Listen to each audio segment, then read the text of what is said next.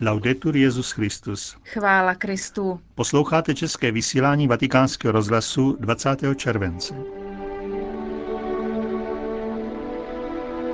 Na svobodu byl propuštěn otec Giancarlo Bossi. Bylo zveřejněno téma týdne modliteb za jednotu křesťanů na leden příštího roku. A v druhé části programu pravidelná páteční promluva otce kardinála Tomáše Špidlíka. Zprávy vatikánského rozhlasu. Zamboanga. Na svobodu byl propuštěn otec Giancarlo Bossi, italský misionář na Filipínách. V zajetí zhubl 15 kilogramů, ale jinak se cítí zdrav.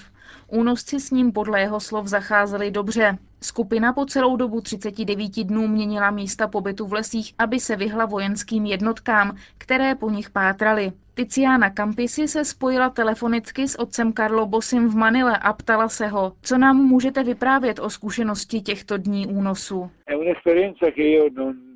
Je to zkušenost, kterou bych nikomu nepřál, protože je velmi tvrdá. Moc bych si to rozmýšlel, než bych někomu radil něco takového zkusit. Na druhé straně pomalu začínám chápat, že učí tolika věcem. Myslím, že budu mít v těchto měsících o čem přemýšlet. O tom, co se opravdu událo. Prožíval jste těžké chvíle, v nich jste klesal na mysli? Ne, díky Bohu, nikdy jsem nemalomyslněl také díky zkušenosti patera Benedetta, uneseného a pak propuštěného, a patera Giuseppe Pierantoniho, který byl také unesen a teprve po dlouhé době propuštěn. Proto jsem si také vložil do srdce pokoj. A říkal jsem si, také já jednoho dne budu propuštěn. Nikdy jsem nestratil vnitřní pokoj a musím opravdu děkovat pánu, že mě udržoval stále vyrovnaným a klidným tváří v tvář tomu, co se dělo. Měl jste také s únosci rozhovory? Každý den se víceméně hovořilo. Oni se modlili, i já se modlil. Jedna z otázek, které jsem jim kladl, ale i sobě, byla, modlíme se ke stejnému Bohu nebo k rozdílnému. Vždyť vy se modlíte s puškou v ruce na pravé straně a já na levé jako unesený. A tentýž Bůh chce všechny tyto věci, nebo co vlastně chce. Proto se ještě pomalu odvíjejí ve mně otázky a musím ještě prohloubit všechno o smyslu těchto věcí. Vy jste misionář. Jak vám tato zkušenost dává dívat se na své poslání? Myslím, že mě dala pochopit, že jsme ještě hodně daleko od toho, abychom se uznali za bratry. A doufám a věřím, že nastane den, kdy budeme jako synové Boha moci společně říkat, že Bůh je náš Otec a opravdu se navzájem uznávat za bratry a sestry. Představený Papežského institutu zahraničních misí Gian Battista Zanky odpověděl na dotaz, zda misionáře, kteří prožili dramatické zkušenosti, donutí něco, aby opustili misionářského ducha, nebo zda pokračují v působení jako předtím. Tváří v tvář s těmto zkušenostem, a my jich měli v různých zemích pěknou řádku, Všichni říkají, že právě misionáři chtějí zůstat, že se nechtějí vrátit domů, i když jsou vybízeni, aby opustili ta místa, protože jsou nebezpečná. To je součástí našeho povolání. My jdeme a jsme v rukou božích. Jdeme konat dobro pro všechny. A to pochopili i muslimové v oblasti Pajao. Otec Bosí je opravdu ve službě lidí, prostě aby ukázal, že Bůh má rád všechny. Mši svatou, která se bude konat 30.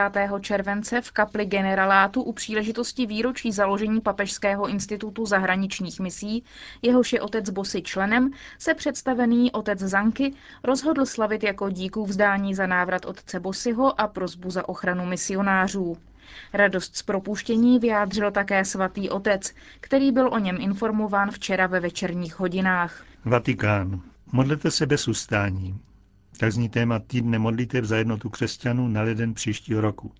Týden modlitev za jednotu křesťanů se koná každý rok na severní polokouli mezi 18. a 25. lednem a připravuje ho Papežská rada pro jednotu křesťanů a Světová rada církví.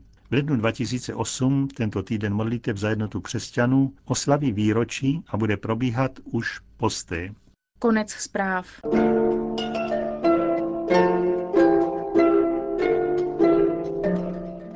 Práce a milost.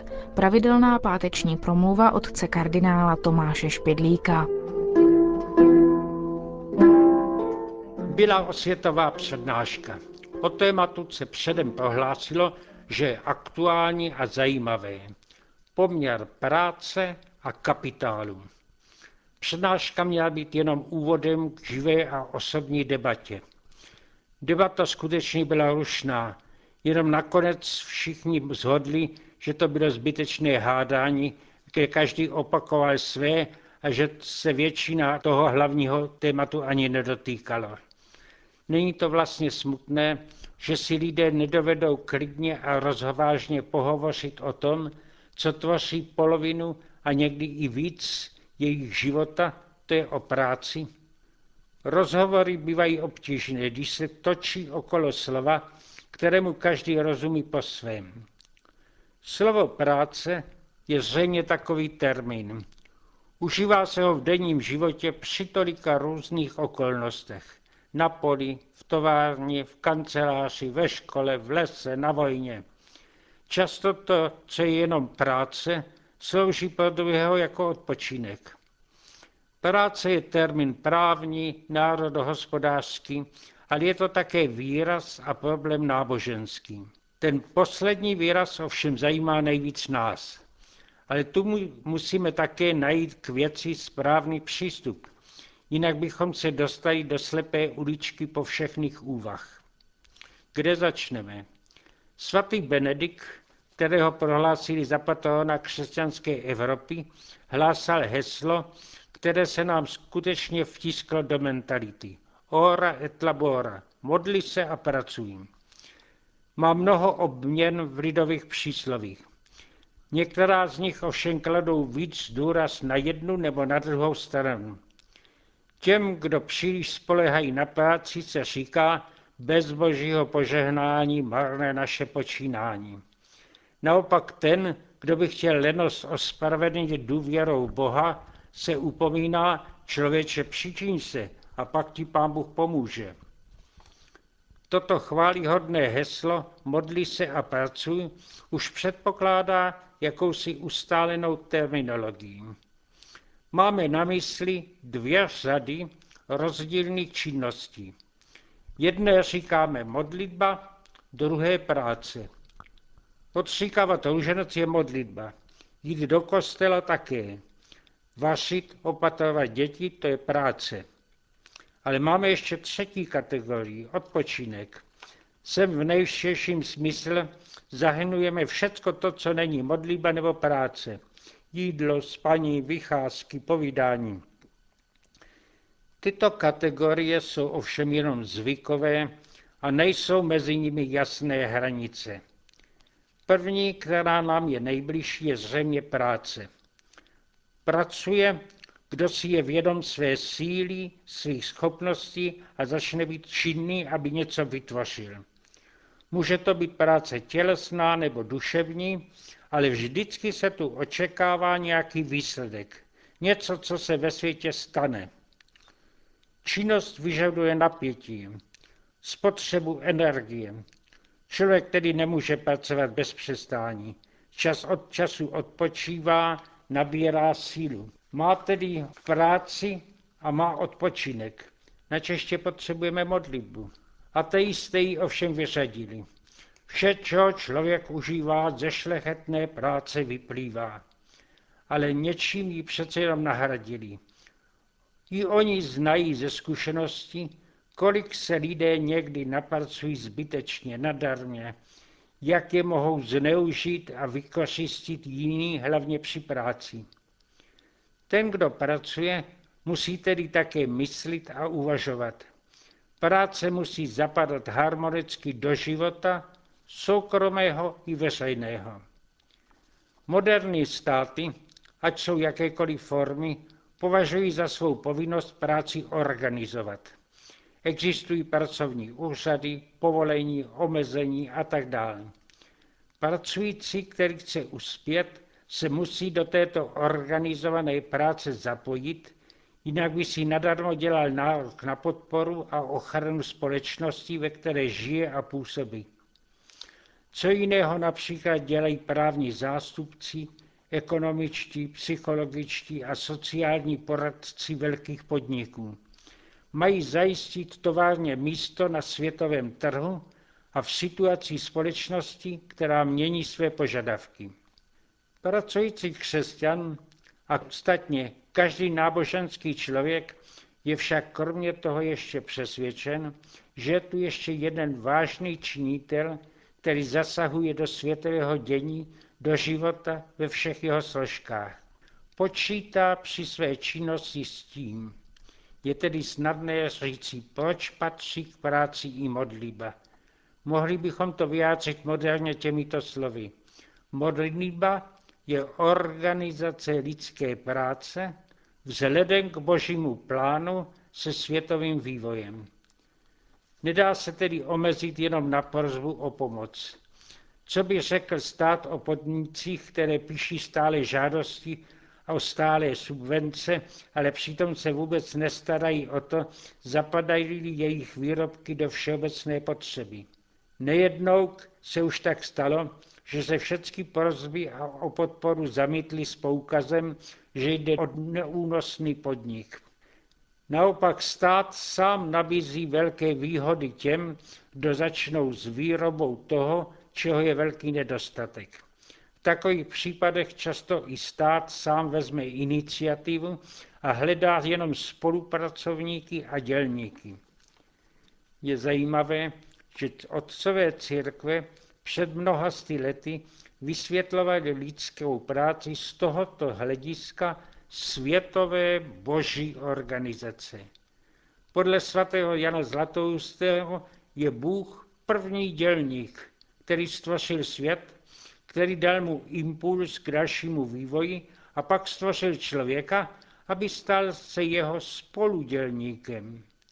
Jde tu o spolupráci s nejplnějším slova smyslu. Bůh nevykořišťuje, nezneužívá, vysvětluje lidem předem své plány, dává každému tu práci, která jeho schopnostem odpovídá a všechny prostředky, které k tomu potřebuje, aby šetřil jeho síl, Bůh stvořil den a noc. O výsledek práce se s ním pak tak dělí, že ve skutečnosti všechno patří člověku. Může si člověk přát lepšího zaměstnavatele? Diví se proto Zlatoustý, jak je možné, že v této ideální boží dílně mnozí lidé špatně pochodí. Jedni jsou líní a nepracují. Druzí pracují, ale po svém. Kazí práci boží a práci jiných svými vlastními nerozumnými plány. Nemodlí se, nehledají boží vůli a pomoc. Pro věřící jsou práce a modlitba dvě naprosto neoddělitelné složky života.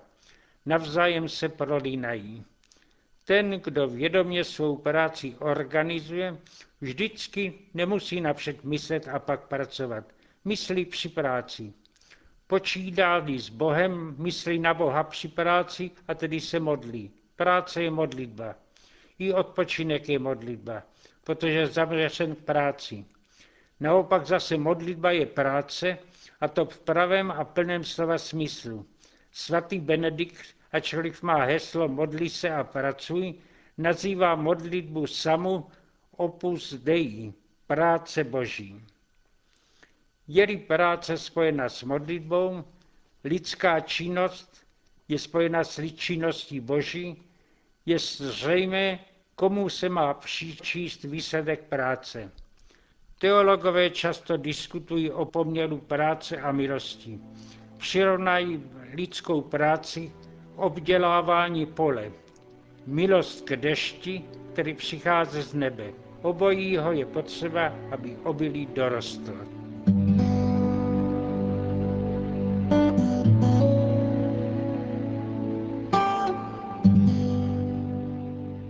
To byla pravidelná promluva otce kardinála Tomáše Špidlíka. A s ní také končíme české vysílání vatikánského rozhlasu. Chvála Kristu. Laudetur Jezus Christus.